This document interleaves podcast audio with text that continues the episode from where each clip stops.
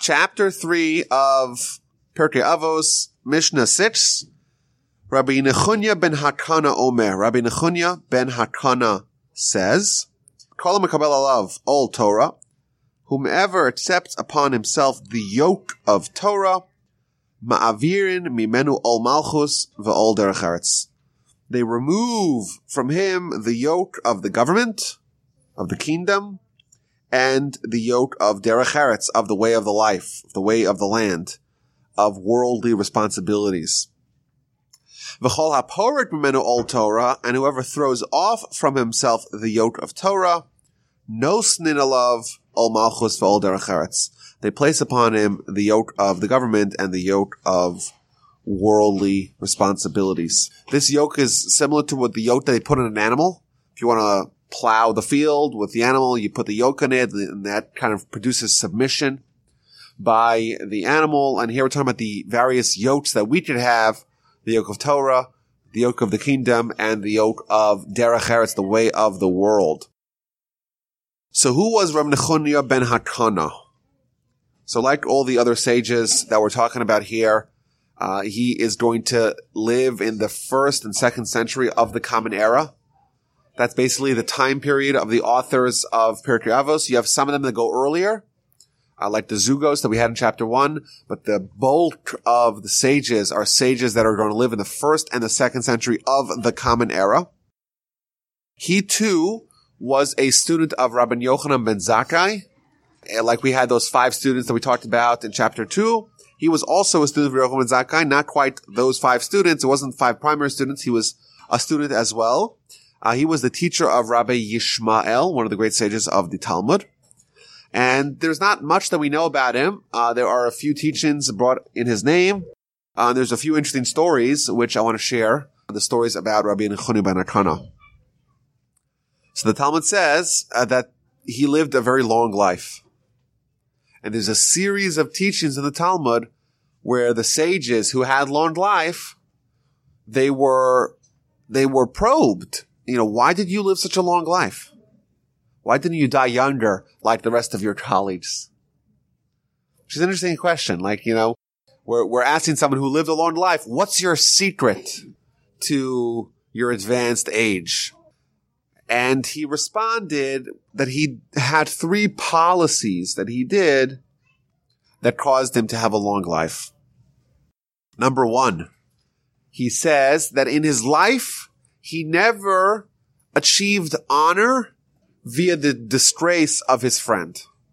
He never was promoted. He never was exalted via his friend being lowered, being embarrassed. Number one. Number two, I never cursed my friend on my bed. We'll see what that means in a second. And number three, I was very easygoing with my money. And Talmud explains what these three characteristics are.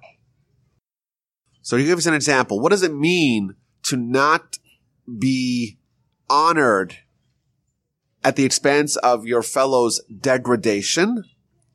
So he gives a story. There was a rabbi who was carrying a shovel. And it's not the most honorable thing for someone to carry a shovel. You know, shovels like for, for gardeners, for laborers, for people who do landscape. A great sage carrying a shovel is a little embarrassing. So another sage walked over and grabbed says, no, I'll hold the shovel for you. It's not, it's beneath your dignity to hold the shovel. Let me hold it. And the first rabbi says, well, do you usually walk around carrying shovels? Is that usually something that you do? Because if not, I'm not going to let you hold it for me. Because then, in effect, my honor is going to be preserved by your denigration. And therefore, for me to give you the shovel, to have you be disgraced so that I could be honored, that's improper. But this is one example, but there's a general idea here that sometimes, you know, when you have your colleagues that they're discussing and you have one colleague that's a little bit not so uh, sharp or whatever, so you can kind of accentuate your own competence by highlighting that person's incompetence. You know, when you compare someone to someone else who's lacking, that person who's not lacking, even if they're not necessarily earning yet, but compared to the other guy, then they look much better. And that's the problem. We don't try to get honor via the denigration of our fellow man. Rabbi Nechunya ben Akana in his lifetime, he testified that he never did it, and that's one of his secrets to long life. Secondly, he never had the curse of his fellow on his bed, meaning that he followed a custom that every night when he would go to sleep, he would first declare, I forgive anyone who has pained me. If someone that you interacted with during the day caused you some problems, he, cl- he clear, he would clear his slate every night and he would never have any hard feelings towards anyone before he went to bed. And that uh, cleansed him of any bad feelings with any of the people. And that too contributed to his long life. And finally, he was easy with his money. He wouldn't like be so fastidious, you know, to demand, you go to the taxi driver and it's, uh, 97 cents. You say, okay, keep the dollar. You know, he was a little bit generous with the shopkeepers. He wouldn't demand with absolute precision to take the, all the change of every transaction. He was more easygoing. He was willing to forgive and yield. Let other people have a little bit more. And even if you lose a little bit, so what? Let them be happy and let them have the few extra pennies. That's, that, that's okay. And these are his secrets to success. And I find it really interesting that, you know, we think that what causes us to have long life is our genes, is our diet. If we're spiritual, we say, well, God gave me long life. And all these three things are all interpersonal. You know, he never was honored with his fellow man's expense. He never had any friction between him and his fellow man accompany him to bed. And he was willing to give his fellow man the benefit of the doubt, let, let, let him win the transactions. I think it's just an interesting thing to ponder what this is telling us. Maybe we could even suggest, you know, I did a podcast recently about Ayin Hara. And this idea that other people can convey certain karma, you know, certain negative feelings that could actually affect your life. The Talmud goes as far as to calculate that 99% of the people, the actual cause of death is Ain Hara, is evil eye. And one person, 1% of people die due to natural means, which is a very astonishing statement. But maybe that's kind of the answer to this, that all the people that he interacted with had just positive feelings towards him. And that positivity that he had from other people, that contributed that he didn't die an early death and he lived a long life. And the Talmud flips this all on its head. Everything's upside, everything's the other way around. The Talmud says that people are allotted a certain amount of years to live, but they could lose it due to sin or various other reasons. For example, the Talmud tells us that Abraham and Isaac and Jacob were all slated to live 180 years. That's how many years the Almighty apportioned for them. And indeed, Isaac lived 180 years. He cashed them out. Abraham died at the age of 175. Why did Abraham lose out those five years? So the Talmud tells us that Abraham was promised he'll die in a good old age, which means that you won't have any problems with your children when you die. And Esau, Esav, he went awry. He became a sinner when Abraham was about to be 175. And therefore, the Almighty took Abraham five years early to fulfill his promise, his other promise to him, that he won't see any of his descendants depart on a bad path. Now, Jacob is actually going to pass away in this week's Parsha at the age of 147. So he's missing 33 years from the 180 years that he was initially assigned with. Why did he lose 33 years? So we're told something very shocking, and maybe it shows us a little bit of the uh, how short the leash we have. In this week's parsha, Jacob met Pharaoh, and when Jacob met Pharaoh, they had an exchange. Pharaoh asked him, how old are you? And Jacob responds with this whole, this whole, whole long answer. Well, I am 130 years old, but the, my, my life hasn't been that good. And the years of my life and the years of my sojourns have not reached the life of my forefathers and the years of their sojourns. A whole long answer. But if you read it simply, it mm-hmm. seems like he's kind of complaining. And we're told by our sages, if you count the amount of words in that exchange between Jacob and Pharaoh, it's 33 words. And for each word that he had of complaining to Pharaoh, he lost the year. So that's why he lost 33 years. And in fact, Jacob is penalized even for Pharaoh's words. Because Pharaoh sees him, and Jacob looks all old and uh, wrinkly and sad, and Pharaoh was prompted to ask him, how old are you? Are you all right? And that too is included in Jacob's tally because Jacob should have a more exuberant, happy, ebullient countenance. And if he's moping a little bit in a way that actually prompts Pharaoh to ask, how old are you? That too is, and those words too are included in his tally of how many years he, he loses. So Jacob really was slated to live 180 years, but he lost 33 of them. So he only made it to 147. I would maybe even surmise that maybe all of us are supposed to live to 100 or uh, 150, 200, but all kinds of things that we do detract from the amount of years that we are allotted and we die early. Rabbi Nechunya ben Akana lived a long life. He didn't have a cause for other people to be uh, to, to hate him or to be envious of him. People loved him. People had very positive emotions towards him. And this is just a little episode, a little anecdote that we hear about in the, in the Talmud about this great sage. He also invented the prayer set upon entering and upon exiting the Academy of Learning. If you open up many books of Talmud, they have on the first page, the prayer is supposed to say when you start studying and the prayer is supposed to say when you end studying. And this is from the Talmud. The Talmud says, what is the text of that prayer? May it be the will before you that I shouldn't make a mistake or a blunder in matters of study. Let my friends be joyous with me. I shouldn't say on what is pure that it's impure, and on what is impure that's pure. My friends shouldn't blunder in studying either, and I should be happy with them. And when you leave the house of scholarship, you tell the Almighty, and the prayer is that I thank you that you placed my lot amongst those who sit in the beis medrash in the house of scholarship, and not from those who sit and waste time, because I wake up in the morning, and they wake up in the morning, I wake up to study Torah, they wake up to matters of nonsense, I toil, they toil, I toil and receive eternal reward. They toil and do not receive eternal reward.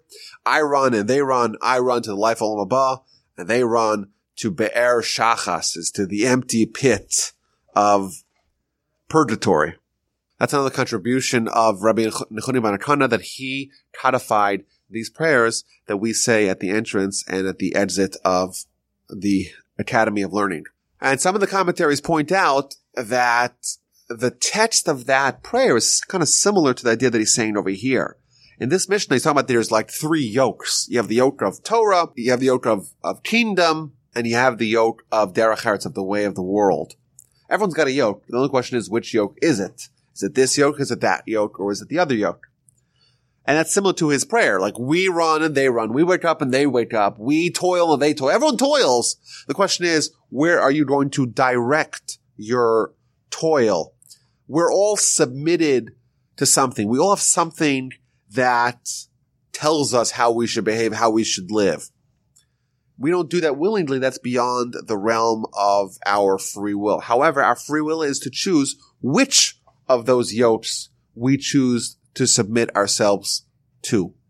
And here we're told that if we choose to live and abide and, uh, and absorb the yoke of Torah, then we are able to clear away the other yokes. Because once you have this yoke, you cannot have that yoke. So what does it mean to have the yoke of Torah? Can't you just observe the Torah? Can't you just study the Torah? What is this idea that you have to have a yoke of Torah in order to be able to earn all these benefits? And the answer is, is that, you know, why do we study Torah? Why do we observe the Torah? Why do we observe the mitzvahs? Like, what, what's the rationale for that? And there could be many different rationales for all kinds of behavior. You know, we could go to study Torah because it's interesting, because we get free food, because we get to schmooze with our friends, because you know the game doesn't start till later. There's all kinds of reasons that we could have. We like it. It's interesting. Well, what about when there are no other reasons? It's not interesting. It's kind of boring. It's kind of cumbersome. It's difficult. That's the question. Do we study then? Do we observe then? Or when it gets a little bit difficult, then we say, no, no, no, we have other things to do. We have other priorities. Yoke of Torah that we find in this Mishnah is referring to a certain submission to Torah, irrespective of desire. Like when you put a yoke on an animal, the animal is now compelled to start walking up and down the rows of the field, plowing, pulling the plow with it, whether it likes it or not. That's what it means to be a yoke. It's an image of, of, of submission where someone doesn't have a choice but to do that. You know, people have jobs, right? Well, what do you decide? You know what? Today I'm not in the mood. Actually, this whole month I'm not in the mood. I'm not interested. I'd rather stay home. I'd rather watch Netflix and eat ice cream. Well, that's a good feeling that people have, but people don't do that. Why do people do that? Because you have no choice. You have to, you have to have a job and you ha- and your job demands that you come at a certain time and that you leave at a certain time and you produce a certain level of productivity of output and you have no choice. You can't just say I'm not in the mood. There's no not in the mood. You go. If, if you're sick, okay, fine, you're sick. But just to say I'm not interested, it doesn't work like that. That's a yoke. And here he's telling us that it's possible for someone to say that same relationship that I have with my job, I have with Torah. I, I, I have no choice in the matter. It's, I, this is what I need to do and there's no other options. Total submission to the Almighty. We're going to read a little bit in the, in the, in the Torah about, uh, Yisachar. Yisachar is the, is the, one of the sons of Jacob, Issachar. I think it's pronounced in English. And when Jacob is about to pass away, he gathers his sons and he gives them all a blessing. And he compares Yisachar to a, to a donkey that's carrying a load. And we know that Yisachar was the tribe, was the individual in the tribe that they they excelled in Torah study. And this is, an, uh, this is the model that Jacob tells us. It's, it's like a, it's like a donkey. In fact, the commentaries tell us that there's a difference in the donkey and the horse. Horse and the donkey can both carry loads. Difference is, is that when the horse, horse takes a break, you remove the load. The donkey, when it's breaking, you keep a load on it. There's no breaks. There's no rest for the weary. But the, the, the model of, of Yisachar, of, of submission, of having this yoke of Torah, is that there's no time where it removes from itself. Okay, now it's, now it's off time. Now we take, uh, we take a day off. In fact, there's a famous Jewish saying, if you abandon Torah for one day, then you're abandoning God for two days. It's almost like uh, our relationship with the Almighty is fleeing from us. And just to keep up, we have to study Torah. But if I take a day off, I'm heading away from it and it's heading away from me. So not only is there one day separation between us, there's two days of separation between us. I, I like to tell my kids, you know, if there's, you have to study at least something every day. Even if it's one minute, even if it's 30 seconds, some, something you shouldn't have a day without Torah study. It, it could be the, the most minor, but something. Have some touch point with that.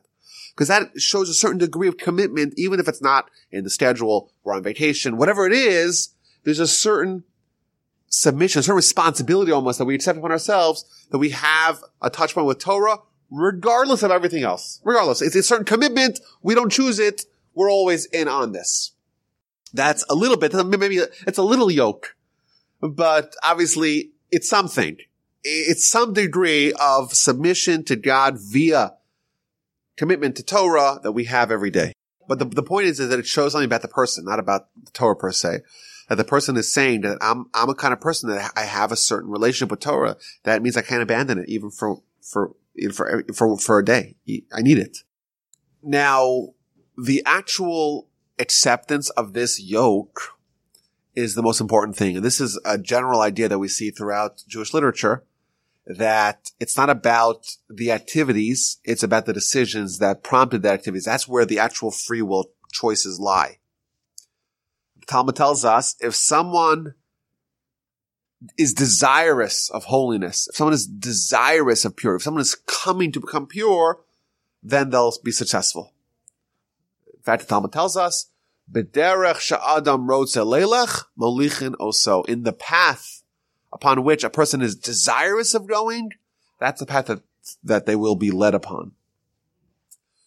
The choices that we make are really which path that we're going to embark on. Which yoke are we going to accept? And the actual, like the, the, along the timeline, along the progression of our life, the, the choice, the choices that actually matter are the ones at the very early stages of choosing which yoke to, to have. And there's three different ones.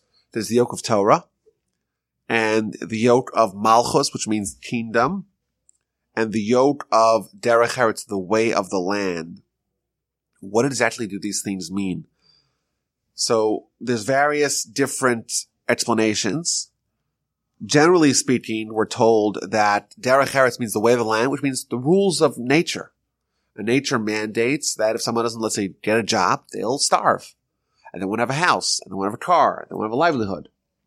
And the rules of, uh, and the yoke of Malchus, the yoke of kingdom, that refers to a certain degree of police power of the government making your life difficult, whether it means by conscripting you to an army, by charging taxes, by having you, God forbid, arrested, imprisoned, things that hopefully don't exist so much in our society, but definitely did exist in previous societies on uh, wide scales.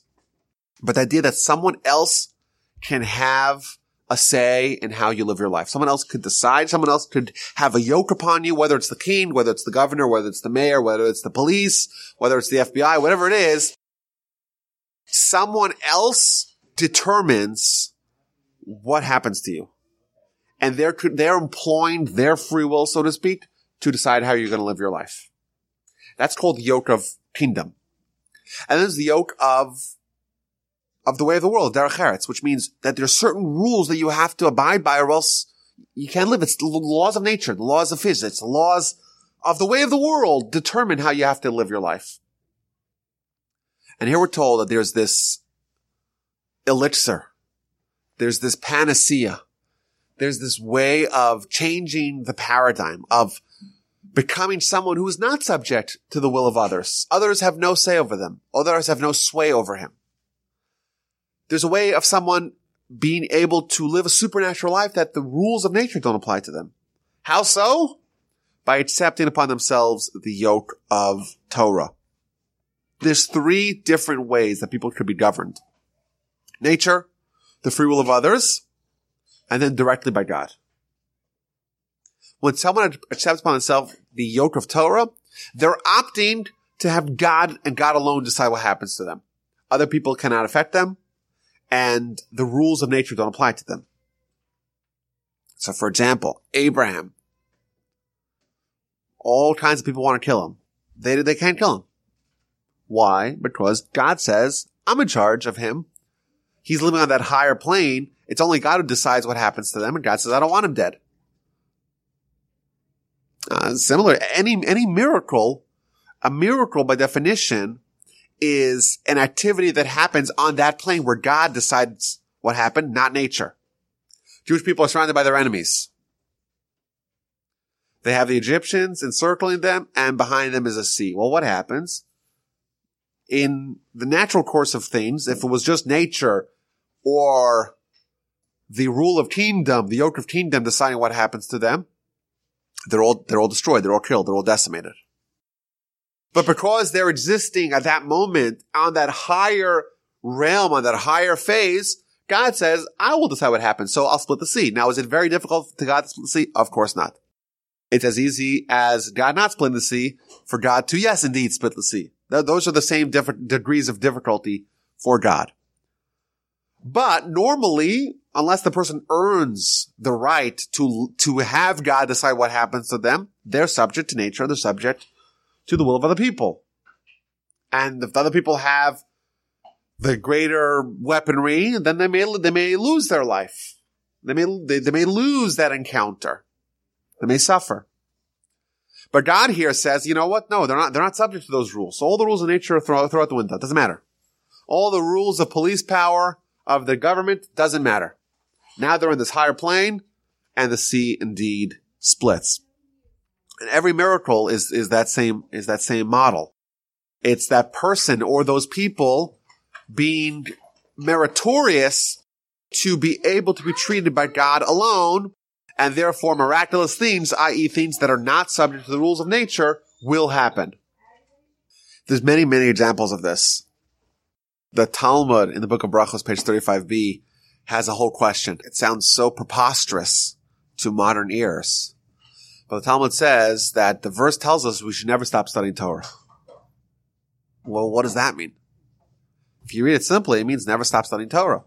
But there's another verse that says, well, this is the verse in the Shema, you should gather your grain and you'll be able to have a, a good crop. Well, what does that imply? It means you're a farmer. Well, what does a farmer need to do? Farmer needs to plow and plant and harvest and deal with all kinds of earthly stuff. So which one is it? If you're studying Torah all the time, you have no time to be a farmer. That's the question the Talmud poses. So the first answer the Talmud gives to reconcile these two seemingly opposing verses is that, yeah, it means to do both. When it says study Torah all the time, I mean all the time. It means most of the time, but also have a farm and also gather in your crops and says the Talmud, the words of the Talmud, live with derech eretz. Live with the way of the world. Don't try to do anything supernatural. If you want to feed your family, you need to have a farm and therefore study Torah and try to do both, try to fulfill both of them as, as best as you could. Maybe the, wow. this Talmud's formulation uh, is what the Rambam advises when he says study nine hours a day and work for three hours a day. And then you have 12 hours to do everything else, but 12 hours a day of, of work time, nine for study, and three for work. A balance. Nice even balance. That's the first answer.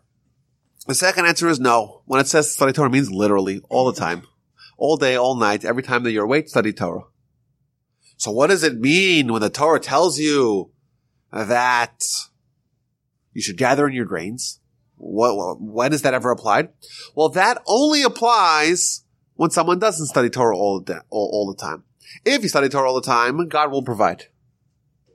Don't worry about it. God will provide.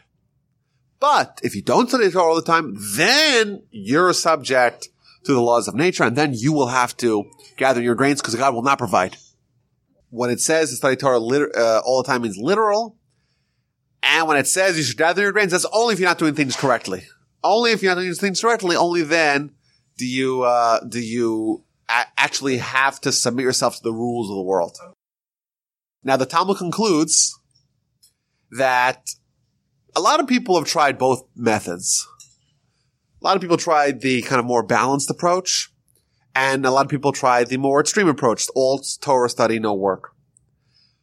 Most people who tried the balanced approach were successful, and most people that tried the extreme approach were not successful. But it's interesting, the Talmud does not say that the approach is not possible in any instance. It doesn't say that it's it's wrong. It doesn't render a ruling which one's right, which one's wrong. Rather, it says, what's the feasibility of actually doing it, of actually saying 100% I'm all in. I'm going to live by, by the grace of God. He will provide and he'll find some miraculous way. I'm going to live as in a, in a miraculous way. Most people can't do that because they still have the lingering doubts. They're not sure. Will he really provide? And then when they do that, they're actually, they're, they're dipping down out of that miraculous realm and therefore they're subject to the rules of nature and it won't work for most people because once you're subject to the rules of nature, then God's not going to provide you in a miraculous way. The author of the second opinion, the more extreme opinion, is Rabbi Shimon Bar Yochai. He spent 13 years of his life in a cave studying Torah all day and all night. Well, what did he eat? So we're told in the book of Shabbos, page 33b, that a spring sprouted up and brought water to his cave, and a carob tree grew there. And for 13 years, he ate carobs from the carob tree and he drank water from the spring. It wasn't a life of luxury, but he had whatever he needed. For us, the idea that we could just transcend and start living on a miraculous plane, it's not really feasible. If it wasn't feasible 2000 years ago in times of the Talmud, or wasn't realistic in times of the Talmud, then it's not realistic for us, for sure, who have a much more diminished spiritual capacity. That said, I think the idea in general is a valuable idea of how do miracles happen?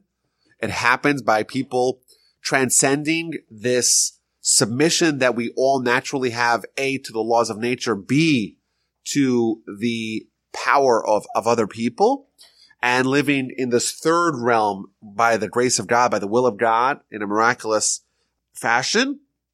But also, I think there's a way for us to kind of dip our toe in it by ch- not, not necessarily choosing to have just the yoke of Torah, but maybe add a degree of the yoke of Torah to our existing yokes. And to the degree that we do add the yoke of Torah, that's going to remove that same commensurate amount of yoke from other things. So we can start a little bit relying more on God and slowly becoming more, more spiritual, not entirely. That's probably beyond us, but a little bit. And that, and that I think is all that is valuable. Uh, so I think it's, uh, again, it's a very powerful idea, but for most of us, it's probably just an idea. It's not something we could actually uh, implement completely. I think that's a very uh, fair way of saying, but the idea is, is sound that if someone chooses to be subjected to the will of God only, and they do it a thousand percent, then all the other yokes will be miraculously removed. They'll start living on that higher plane.